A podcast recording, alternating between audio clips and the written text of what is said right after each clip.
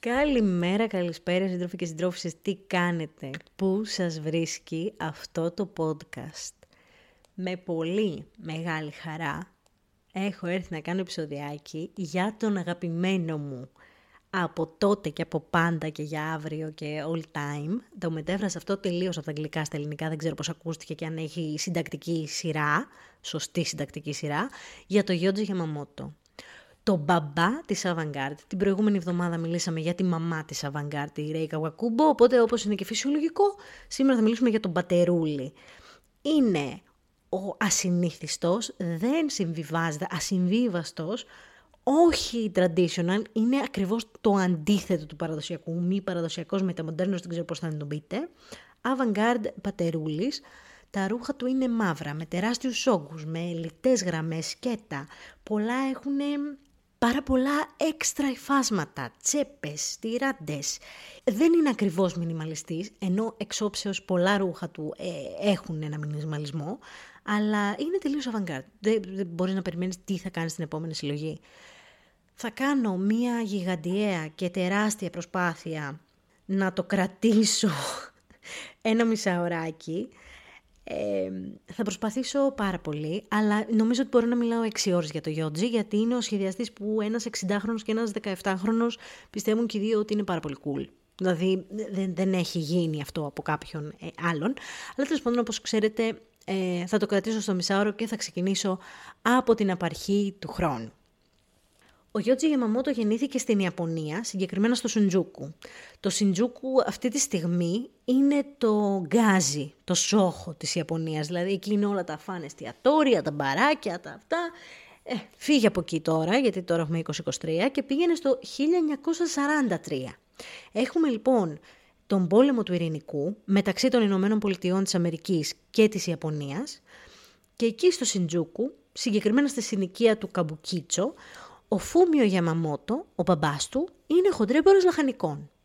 Στην ίδια εταιρεία, για την οικογενειακή επιχείρηση, δουλεύει και η Φούμη, η μαμά του Γιώτζη. Οπότε έχουμε το Φούμιο και τη Φούμη. Πώς λέμε Κωνσταντίνος και Κωνσταντίνα, ε, ένα τέτοιο πράγμα. Η Φούμη λοιπόν κάνει τα λογιστικά στο γραφείο, τον βοηθάει έτσι με τις δουλειές στη χαρτούρα και τα λοιπά, πάει καμιά τράπεζα και τα λοιπά και δουλεύουν παρέα και το 1943 φέρνουν στη ζωή ένα σκασμένο αγοράκι το οποίο παιδιά δεν ήθελε να βγει. Πιο δύσκολο το κετό σου λέει δεν είχε δει όλο το Τόκιο. Δύο εβδομάδες έμεινε καημένη τάβλα στο κρεβάτι εκκινησία μετά τη γέννηση του Γιώτζη και το Γιώτζη πήγαμε να τον χάσουμε. Εν τω μεταξύ, ε, ενώ του δώσαν αυτό το όνομα που δεν σημαίνει θαύμα ή κάτι, ο Γιώτζη είχε μεγάλη περιέργεια γιατί τον ονόμασαν έτσι, γιατί είναι πάρα πάρα πολύ δύσκολο να το γράψεις αυτό στα Ιαπωνικά. Θα ρωτήσω μια φίλη μου που ξέρει Ιαπωνικά, γιατί εγώ δεν έχω ιδέα γιατί ήταν τόσο δύσκολο, αλλά ο ίδιος το είχε δηλώσει. Και έτσι έτρωγε πάρα πάρα πολύ bullying από πολύ μικρός.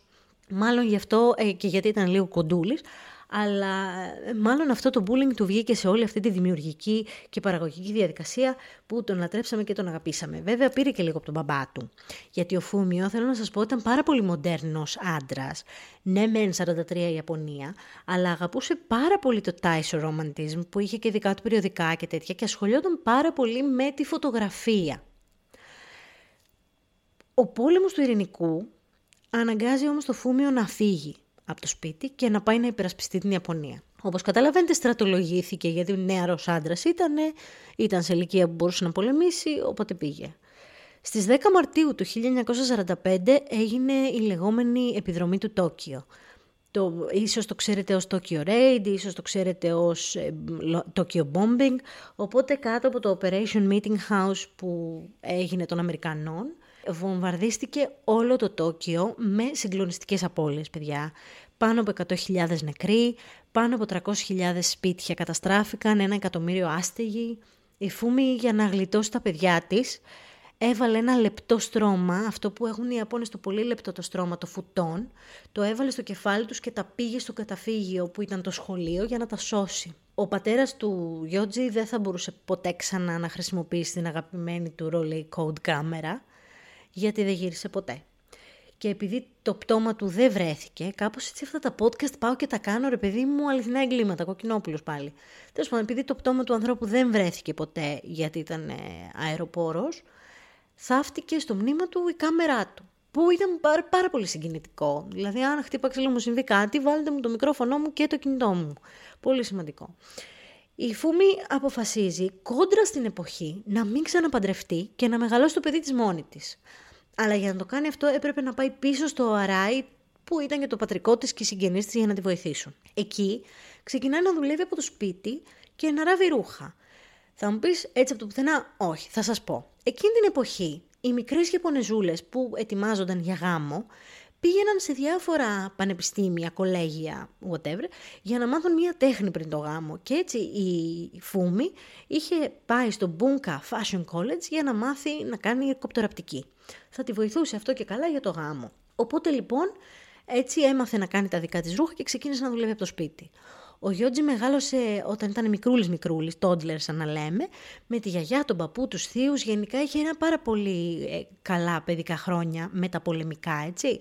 Τον πήγαιναν στη θάλασσα, μύριζε τσάι, τώρα αυτά δεν σας τα λέω, δεν τα βγάζω από το μυαλό μου. Έχω δει ντοκιμαντέρ με τη ζωή του, έχω διαβάσει και τη, βιβλιογραφία του, τη βιογραφία του σε βιβλίο, οπότε έτσι τα άμαθα. Μύριζε για σεμί και κρίνα, παιδική του ηλικία, αλλά η Φούμη παιδιά έσκαγε διότι ήταν κορίτσι της πόλης. Η Φούμη ήταν σε βάση τέλειο το κολοκοτρονίτσι, αλλά εγώ θέλω να πάω πίσω στο Τόκιο, να ανοίξω την μπουτίκ μου εκεί που ήμασταν με τον άντρα μου και να ζήσω τη ζωή μου. Και όντως έτσι έκανε, πήγε πίσω στο Καμπουκίτσο και άνοιξε τη δική της μπουτίκ, όπου εκεί δούλευε σαν δαιμονισμένη από το πρωί μέχρι το βράδυ, apparently για να ξεχρεώσει μια συνειφάδα της, αλλά δούλευε μέχρι να ξεχρεώσει νύχθη μερών. Τελειώνει ο Γιώτζη το σχολείο, και πηγαίνει να σπουδάσει νομική στο Κέιλο University. Πηγαίνει, τελειώνει τη νομική ο Ιότζη και πιάνει μια δουλειά έτσι σαν βοηθός του Κούγια, ξέρετε. Και παιδιά καταλαβαίνει ότι δεν την παλεύει καθόλου με την κανονική ζωή. Δεν είναι για εκείνον η κανονική ζωή. Δεν μπορεί καθόλου. Λέει στη μαμά του θέλω και εγώ να πάω στο Bunka Fashion College. Εν τω μεταξύ το Bunka μόνο τυχαίο δεν είναι. Αν σκεφτείτε ότι από εκεί έχει βγει ο ίδιος ο Γαϊμομότο, εντάξει, ο Κέντζο Τακάντα και ο Τζένιο Βατανάμπε, που είναι από τους μεγαλύτερους σχεδιαστές της Ιαπωνίας, εντάξει, αυτό το σχολείο βγάζει διαμαντάκια. Και πήρε λοιπόν ένα βραβείο όσο φοιτούσε εκεί να πάει στο Παρίσι. Βέβαια πήγε, ήρθον είδων και απήλθον, πήγε στο Παρίσι για να κάνει κάποια πράγματα στη μόδα. Εν τω μεταξύ δούλεψε και κάτω από τον Κίλα Ρος για λίγο καιρό, αλλά δεν είχε κάνει δικά του ρούχα μέχρι που επέστρεψε πίσω στη γενέτειρά του. Τι να κάνει και η μάνα η δόλια, η μάνα η Τούρκα, η μάνα Γκρέκα, του λέει πήγαινε. Πήγε και αυτός λοιπόν εκεί, έμαθε να ράβει και ξεκίνησε να δουλεύει μαζί της. Και μετά από λίγα χρόνια, λέει εντάξει Μανούλα, ήρθε η ώρα να ανοίξω τα φτερά μου και το 1972 ανοίγουμε το πρώτο μας μπουτικάκι, το οποίο είχε το αρχικό του ονοματός του, απόστροφο και S, Wise. Είχε το όνομά του από το Yoji Yamamoto Sons που ήταν έτσι το brand του και τα ρούχα του ακόμα και σήμερα η συλλογή Wise ας πούμε έχει τα πιο φορέσιμα. Είχε ready to wear ρούχα εννοείται με την αισθητική του Yoji με ιαπωνικές επιρροές λίγο πιο avant-garde κτλ. Αλλά φορέσιμα, δεν ήταν απαγορευτικά και ξεκίνησε να δίνει από το δικό του μαγαζί σε στόμα σε στόμα, γιατί δεν υπάρχει και social τότε, καταλαβαίνεις, πάρα πολύ cool boutique εκεί να πάμε και αυτά, ξεκίνησε να δίνει σε διάφορες πόλεις της Ιαπωνίας. Μέσα σε 8 χρόνια είχε γίνει ονοματάρα. Όπως είχαμε πει και στο προηγούμενο επεισόδιο με τη Ρέι, το 80 πήγαν μαζί στο Παρισάκι για να δείξουν τη συλλογή τους. Η Κλέουσα η Μαυροφορεμένη έκανε το χαμό της στο Παρίσι με μια συλλογή θα σας πω να τα ξέρετε. Να λέτε παρακολουθώ Lestrange, ξέρω τη συλλογή του Γιώτζη. Ασύμετρα ρούχα σε τεράστια μεγέθη. Εντάξει, ο, ο Γιώτζη γενικά έκανε oversize πριν το oversize γίνει κάτι. Δεν ήταν κάτι το oversize πριν το κάνει ο Γιώτζη. Οπότε ε, παραδοσιακές όπως είπαμε ιαπωνικές επιρροές, φούστες, κιμονό, δεσίματα σε μεγάλες δακέτες πλεκτές, χαμός μαύρο χρώμα παντού και όπως είχαμε πει και στο προηγούμενο οι ακολουθοί τους ονομάστηκαν κοράκια, τους είπαν ότι είναι το Pearl Harbor της μόδας, ότι είναι το Hiroshima Sick, ότι τα ρούχα τους μοιάζουν με νεκρικά σάβανα, ότι είναι ρακοσυλέκτες, δεν κάνω καν πλάκα, τους δώσαν το προσωνύμιο της Μαρίας της γειτονιάς, ρακοσυλέκτες, rag pickers. Ε, η Women's Wear Daily την άφηξή τους στο Παρίσι τους ε, την χαρακτήρισαν ως passing fad αυτά τα αποδομημένα υφάσματα, τα μη τελειωμένα ρούχα, όλα, όλες αυτές οι αξίες που έδωσαν σε αυτήν την αισθητική ας πούμε, ε, χρωμάτισαν το μέλλον από την άποψη ότι ε, εντάξει έκαναν influence έναν Μαρζελά και έναν Rick Owens έναν ολόκληρο generation, μια ολόκληρη γενιά σχεδιαστών και είναι πολύ σημαντικό στο ότι ε, είχε πάρα πολύ complicated σιλουέτες και πολλούς καινούριους graphic designers, οπότε έτσι έγινε ένα hyper beast στον κόσμο της μόδας και του mask femme, της μονοχρωμίας και των ε, ήδη αγαπημένων υφασμάτων, του pre-loved. Ήταν ε, ένας από τους masters ε, του είδους και είναι και ένας λόγος που επανήλθε στη μόδα λίγο το pre-loved, το vintage ε, ο Γιώτζι. Γιατί έβαλε πάρα πολύ παλιό ύφασμα και ανακατασκεύασε παλιά σακάκια και παλιά πράγματα μέσα στις συλλογές του και το έλεγε, δεν ήταν κάτι κρυφό. Εν τω μεταξύ δεν ξέρω αν το έχετε παρατηρήσει κι εσείς και πείτε μου στα σχόλια, στο Instagram, στο TikTok όπου γουστάρετε αν έχω κάνει λάθος, πάρα πολλοί καλλιτέχνες, ενώ φεύγουν από τη γενέτειρά τους για να πάρουν επιρροές, για να πάρουν γνώσεις, για να πάρουν ιδέες, τελικά όταν κάνουν κάτι που αφορά τις ρίζες τους και μπλέκουν τις εμπειρίες αυτές που έχουν απ' έξω με κάτι πάρα πάρα πολύ δικό τους, πετυχαίνουν πάρα πολύ. Γιατί δεν ξέρω, ίσως μας εντυπωσιάζει αυτό το εξωτικό που δεν γνωρίζουμε, αλλά αυτός το ξέρει τόσο καλά και το φέρνει στα μέτρα μας και μπορούμε να το καταλάβουμε. Δεν ξέρω, πείτε μου αν συμφωνείτε ή αν λέω τρέλες. Τέλος πάντων, παιδιά, ο Γιώτζι τα επόμενα χρόνια ξερνάει παράνοια πάνω στα σχέδια των ρούχων του. Ένας καλλιτέχνης εντελώς ακομπλεξάριστος, δεν τον ενδιαφέρει. Μπορεί μία συλλογή να είναι όλη ροζ, η άλλη συλλογή να είναι κατάμαυρη, η άλλη συλλογή να είναι πιο ρομαντική, μία πιο ποιητική, μία πιο άμεση. Δεν είχε κανένα πρόβλημα και επίσης έκανε πάρα μα πάρα πολλές ε, συνεργασίες. Δεν ήταν καθόλου κομπλεξικός. Συνεργάστηκε από τι να σας πω τώρα, από την Αντίδας και την Ερμές μέχρι τη Μικιμότο, τον Elton John, την Τίνα Τέρνερ, έκανε την όπερα του Μίλερ, Μίλερ νομίζω λέγεται, ε, που έκανε τα ρούχα, δεν είχε κανένα, κανένα τέτοιο πρόβλημα και γενικά όπως και έχουμε δει αυτό το pattern και με τη Ρέικα Βακούμπο αλλά και με τον Watanabe, βοήθησε και πάρα πολλούς σχεδιαστές μικρούς να αποκτήσουν τη γνώση και να πάνε παρακάτω. Το 1983 συνεργάζεται με τον Lloyd Ride. Ο Lloyd Ride είναι ένας Βρετανός φωτογράφος και αυτή η συνεργασία είναι πάρα πολύ σημαντική γιατί ουσιαστικά ο Γιώτζι τον προσλαμβάνει για να του κάνει τη σκηνοθεσία και λίγο τα σκηνικά για την πασαρέλα του στο Παρίσι αλλά αποκτούν μια πάρα πολύ καλή και φιλική σχέση και αρχίζει και φωτογραφίζει ρούχα, όχι μόνο για τα flyers και τις ανάγκες του Γιώτζι, αλλά και για την πάρτη του. Οπότε αυτά τα κολλάζ φωτογραφιών πηγαίνουν σε διάφορα μέρη ε, ανά τον κόσμο ως φωτογραφικές εκθέσεις πλέον του Ride και έτσι βοηθάει πάρα πολύ στο να γίνει γνωστός παγκοσμίως ο Γιώτζη και να τραβήξει τα βλέμματα πάνω του. Με την παρόδο του χρόνου, σχεδιαστικά ο Γιώτζη αλλάζει πάρα πολύ. Από αυτή την αμεσότητα που είχε, γίνονται τα ρούχα του πιο ποιητικά και πιο ρομαντικά που θα μπορούσες να πεις. Αλλά τώρα για τον μπαμπά των κορακιών, ας πούμε, ρομαντικό σημαίνει ασυνήθιστο, ένα παιδάκι το, το φοβόταν, έτσι. Και τώρα που είπα ένα παιδάκι το φοβόταν, είναι σημαντικό να σας πω ότι έχει δικαιολογήσει κάπως το πόσο ντυμένες βγάζει τις γυναίκες και πόσο με αυτά τα μαύρα μακριά, όλα μανίκια να μην φαίνεται δέρμα, είχε αποκτήσει μια φοβία. Επειδή η μαμά του σχόλαγε πάρα πολύ αργά το βράδυ, όπως σας είπα δούλευε σαν δαιμονισμένη. Οπότε σχολούσε από το κακομπίτσου πάρα πολύ αργά το βράδυ και έτσι στα σοκάκια, τα στενά που τον έπαιρνε για να πάνε σπίτι, είχε πάρα πολλές εξεργάτριες.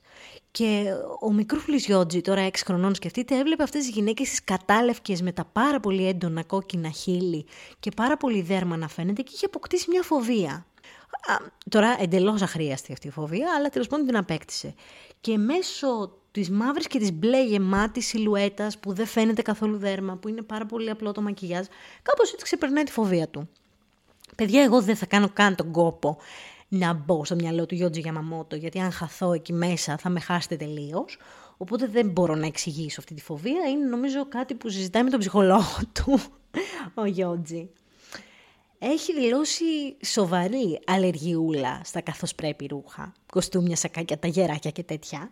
Και ο φίλος γενικά είχε δηλώσει μια αλλεργία στην μπουρζουαζία στη μόδα, στην ξυνήλα, σε αυτό το you can't sit with us, λίγο το mean girls attitude και σε όλη αυτή τη συντηρητούκλα που υπήρχε εκεί. Και υπήρχαν δύο δρόμοι, ρε παιδί μου, για το Γιώτζι. Ή να τα αγνοήσει και να κάνει ότι δεν υπάρχουν, ή να τα πάρει και να τους αλλάξει τον αδόξαστο. Και μαντέψτε τι έκανε, έκανε το Β. Πήρε το Ζόγκ.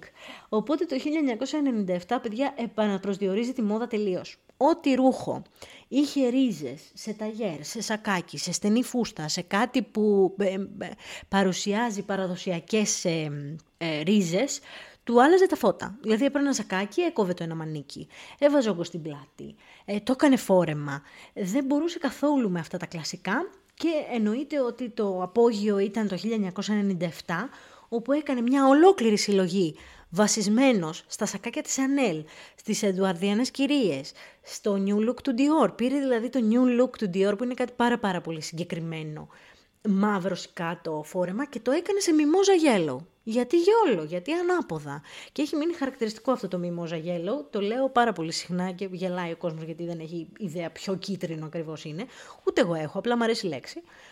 Ε, και αμέσως μετά κάνει τη συλλογή που εμένα είναι από τις αγαπημένες μου συλλογές πριν το 2000, το οποίο λεγόταν Νύφες και Χείρες. Στις Νύφες και Χείρες ουσιαστικά είναι μια κίνηση φεμινισμού από τη μεριά του Γιώτζη, γιατί θέλει να δείξει ότι δεν μπορεί η κοινωνία να ορίζει πώς μια γυναίκα θα εκφράζει τη λύπη και τη χαρά της.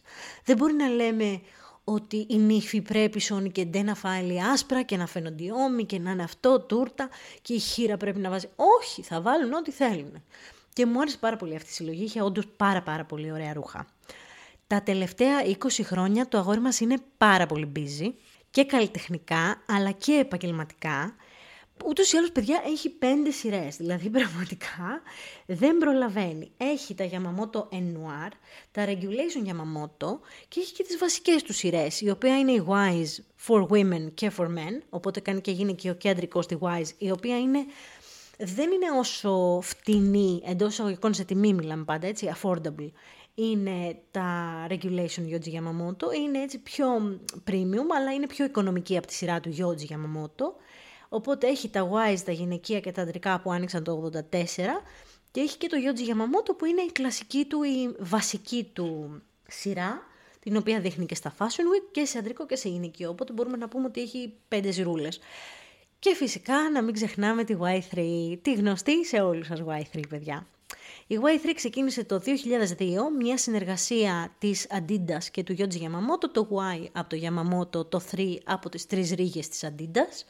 Και μπορώ να σας πω ότι είναι τα αγαπημένα μου αθλητικά σε αυτό το ντουνιά και τον κόσμο, γιατί συχαίνομαι αυτά τα αθλητικά, τα πολύχρωμα. Καλά, συχαίνομαι να φοράω και αθλητικά, αλλά τέλος πάντων, στην περίπτωση που πάω γυμναστήριο θα βάλω Y3 γιατί δεν θέλω με τίποτα, αυτό λες και κατεβαίνω στους Ολυμπιακούς του Τόκιο, ας πούμε, να τρέχω με τα φωσφοριζέ, δεν μπορώ καθόλου. Οπότε έχουν την τεχνογνωσία της Αντίντας πάνω στο αθλητικό είδος και την αισθητική του Yogi, το οποίο είναι ένα match made in heaven, παιδιά. Το 2008 λοιπόν κάνει και μία ε, τσάντα μαζί με την Ερμές, η οποία παρουσιάστηκε στη δική του συλλογή. Οι Ερμές και ο Γιώτσι Γιαμαμότο έχουν ε, κοινό την απλότητα. Ναι, το καταλαβαίνω ότι αυτό avant και απλότητα πώς. Ε, τη λιτή γραμμή, λιτή, λιτή σχεδίαση θα μπορούσαμε να το πούμε. Υπάρχουν πράγματα του Γιώργη Γιαμαμότο που είναι πάρα πολύ λιτά και επίσης και τις Ερμές που είναι πάρα πολύ ε, ίσια. Οι Ερμές λοιπόν, ε, εντάξει, παραπάνω δεν πά σε luxury, δηλαδή η μεγαλύτερη πολυτέλεια από την Ερμές, πού, σε τσάντα. Οπότε φτιάχνουν αυτή την τσάντα με το υπέροχο δέρμα της Ερμές ας πούμε και την τεχνογνωσία κτλ. Και, και το design του Γιώργη Γιαμαμότο Αχ, τέλος πάντων, δεν τα λέω μόνο εγώ, παιδιά, όμως, ότι είναι καλός, διότι είναι και πολύ βραβευμένος. Βραβεύτηκε το 2005 ως σχεδιαστής χρονιάς από τη Βρετανική κυβέρνηση. Έχει πάρει το award του Master of the Craft από το Διεθνές Fashion Group. Ε, το 2018 το τερματίζει. Το τερματίζει γιατί παιδιά οι Γάλλοι που όσο γνωστόν είναι και λίγο ξινούλιδες του δώσαν το βραβείο του υπότι των γραμμάτων και τεχνών, συγκεκριμένα με μοβ κορδέλα, δεν έχω ιδέα τι είναι η διαφορά στις κορδέλες, αλλά τέλος πάντων πρέπει να είναι κάτι πολύ σημαντικό, και είναι και ο πρώτος Ιάπωνας που το παίρνει. Πρωτοπορία βέβαια, κάνει και στη Σανγκάη. Δεν ξέρω ποιο beef έχει η Σανγκάη με την Ιαπωνία, αλλά μέχρι εκείνη τη στιγμή ποτέ δεν είχε δείξει ε, Ιάπωνας σχεδιαστής στο Fashion Week. Οπότε το 2021 ο Γιώτζι ήταν ο πρώτος που έδειξε εκεί. Γενικά η καριέρα του ήταν πάρα πολύ καλή. Βέβαια, το 2009 ανακαλύπτει ότι κάποιοι οικονομικές, οικονομικοί διευθυντές τον έχουν δαγκώσει και τον έχουν βάλει 65 εκατομμύρια μέσα. Και τρελαίνεται. Κάνει εντελώς άλλο structure στην εταιρεία, αλλάζει το όνομα, αλλάζει το, την δομή της εταιρείας, βάζει άλλο CFO, παίρνει ένα firm για να τον βοηθήσει και μέσα σε ένα χρόνο έρχεται ίσα βάρκα ίσα γυαλό, γιατί πραγματικά τον είχαν βάλει 65 εκατομμύρια, ήταν έτοιμος για πτώχευση. Και το έφερε μέσα σε ένα χρόνο, το κατάφερε, οπότε είναι και πάρα πολύ καλός επιχειρηματίας. Και εντάξει, με τις συνεργασίες και το ότι παίρνει από παντού, προφανώς και είναι. Δεν λέει πάρα πολλά για τα προσωπικά του. Υπάρχει μία ταινία. Δεν είναι ακριβώς αυτοβιογραφική. Είναι ένα φιλμ στο οποίο συμμετέχει. Είναι μια ταινία για αυτόν, αλλά λέγεται ημερολόγιο πόλεων και ρούχων το οποίο συνίσταται γενικά και για σπουδαστές ε, μόδας, λέγεται Notebook of Cities and Clothes. Ε, έχει τα χρόνια του Χριστού και τα δικά μου, έτσι, είναι 34 ετών τώρα το ντοκιμαντέρ, έχει βγει το 1989, δεν είναι καινούριο, αλλά γενικά δείτε το, είναι πάρα πολύ ωραίο, το συνιστώ ανεπιφύλακτα αν κάτι είναι να πάρετε από αυτό το podcastάκι. Το αγόρι λοιπόν αυτό είναι λίγο κρυψίνος με τα προσωπικά του. Ξέραμε ότι ήταν παντρεμένος, ξέραμε ότι είχε δύο παιδάκια, ξέραμε ότι τα είχε με την ε, Ρέικα Γουακούμπο. Βέβαια, με τη Ρέικα Γουακούμπο τα είχε τέλη 80s, αρχές 90s και τα παιδιά του γεννήθηκαν το 74. Άρα λογικά έχει πάρει διαζύγιο με τη γυναίκα του. Αλλά δεν τα ξέρουμε αυτά και τέλος πάντων δεν θα γίνω σε αλιαροπούλους σε αυτό το επεισόδιο. Έχω αποφασίσει. Θέλω να κρατήσω ένα επίπεδο. Αν κάποιος ξέρει κάτι παραπάνω για τα προσωπικά του Γιώτζη, χαρά μου να μου πει και εμένα. Αλλά δεν θα το κάνω τέλος πάντων αυτό. Έχει μια κορούλα, τη Λίλη Φέου. Η Λίλη Φέου, η Φιού, ε, έχει πάρει το όνομά της από τη γαλλική λέξη για τη φωτιά και το γαλλικό ouch. Δηλαδή το χτυπάς, λες Φιού. Η Λίλη Φιού δεν ξέρω ποιο από τα δύο έχει επιλέξει. Ε, δεν ήθελε η Λίμη να είναι τόσο δεμένη με τον μπαμπά της, να κουβαλάει και το ίδιο επώνυμο, γιατί εντάξει, είναι σαν το Διονυσίου ένα πράγμα. Ο Στέλιος ποτέ δεν θα φτάσει στο στράτο. Δεν ξέρω αν είναι αυτή η σειρά ή τα πανάποδα, γιατί δεν έχω και ιδέα από ελληνική μουσική. Αλλά θέλω να σας πω ότι το μήλο κάτω από τη μιλιά δεν μπορεί η Καρέζη με τον Καζάκο να παίξουν το ίδιο. Οπότε ήθελε να διαφυλάξει, ας πούμε, παρόλο που δεν το διαφύλαξε, γιατί τα ρουχαλάκια της στο site του μπαμπά τα έχει, αλλά τέλος πάντων αυτό είναι άλλη κουβέντα. Εν τω μεταξύ μιλάω για την ε, Λίμη, λες και είναι 25 χρονών και η φίλη είναι 50. Γιατί ο μπαμπάς είναι και λίγος σάψαλο. Μιλάμε τώρα 80 κάτι έχει πάει ο Γιώτζη. Ε, το σαψαλάκι μου το γλυκό. Τέλος πάντων, η Λίμη ήταν πάρα πολύ καλή σχεδιάστρια. Δεν ξέρω γιατί χάθηκε μετά το 2015. Ψιλοχάθηκε. Αλλά είχε πάρα πολύ ωραία αισθητική. Μοιραζόταν πάρα πολλά κοινά με τον μπαμπά της αισθητική. Και κρίμα που χάθηκε. Είναι 50 ετών τώρα, μπορεί και να πήρε σύνταξη. Μπορεί απλά να μην θέλει άλλο να σχεδιάσει. Το τελευταίο πράγμα που θα πω για να μην μιλήσω πάνω από μισή ώρα, έχω κάνει, εντάξει τα έχω πει πιο γρήγορα πεθαίνεις, είναι ότι όπως σας είπα δεν μπόρεσε ποτέ ο Γιώτζι να ξεπεράσει πραγματικά το θάνατο του μπαμπά του και έχει τεράστια αλλεργία στον πόλεμο. Να μου πεις Ρελεξία ποιος δεν έχει, χάνονται ζωές; Ναι, ο ίδιος το 2002 άνοιξε ένα δικό του μη κερδοσκοπικό οργανισμό, ένα ίδρυμα ουσιαστικά, που είναι υπέρ της ειρήνης και της διαφύλαξης της ειρήνης μεταξύ της Κίνας και της Ιαπωνίας. Και έτσι ευαισθητοποιεί και άλλο κόσμο για τις απώλειες που μπορεί να έχει ένας πόλεμος. Το μαύρο είναι σεμνό και υπεροπτικό ταυτόχρονα. Το μαύρο είναι για τους τεμπέληδες, είναι εύκολο, αλλά είναι και μυστήριο. Μπορεί να καταπιεί όλο το φως ή να κάνει τα πράγματα πάρα πολύ καθαρά. Πάνω απ' όλα όμως, το μαύρο λέει μη με ενοχλείς. Αυτό ήταν το μικρό μου podcast για σήμερα. Ελπίζω να σας άρεσε. Θα τα πούμε την επόμενη εβδομάδα. Σε φιλό, κλικά, στα μούτρα.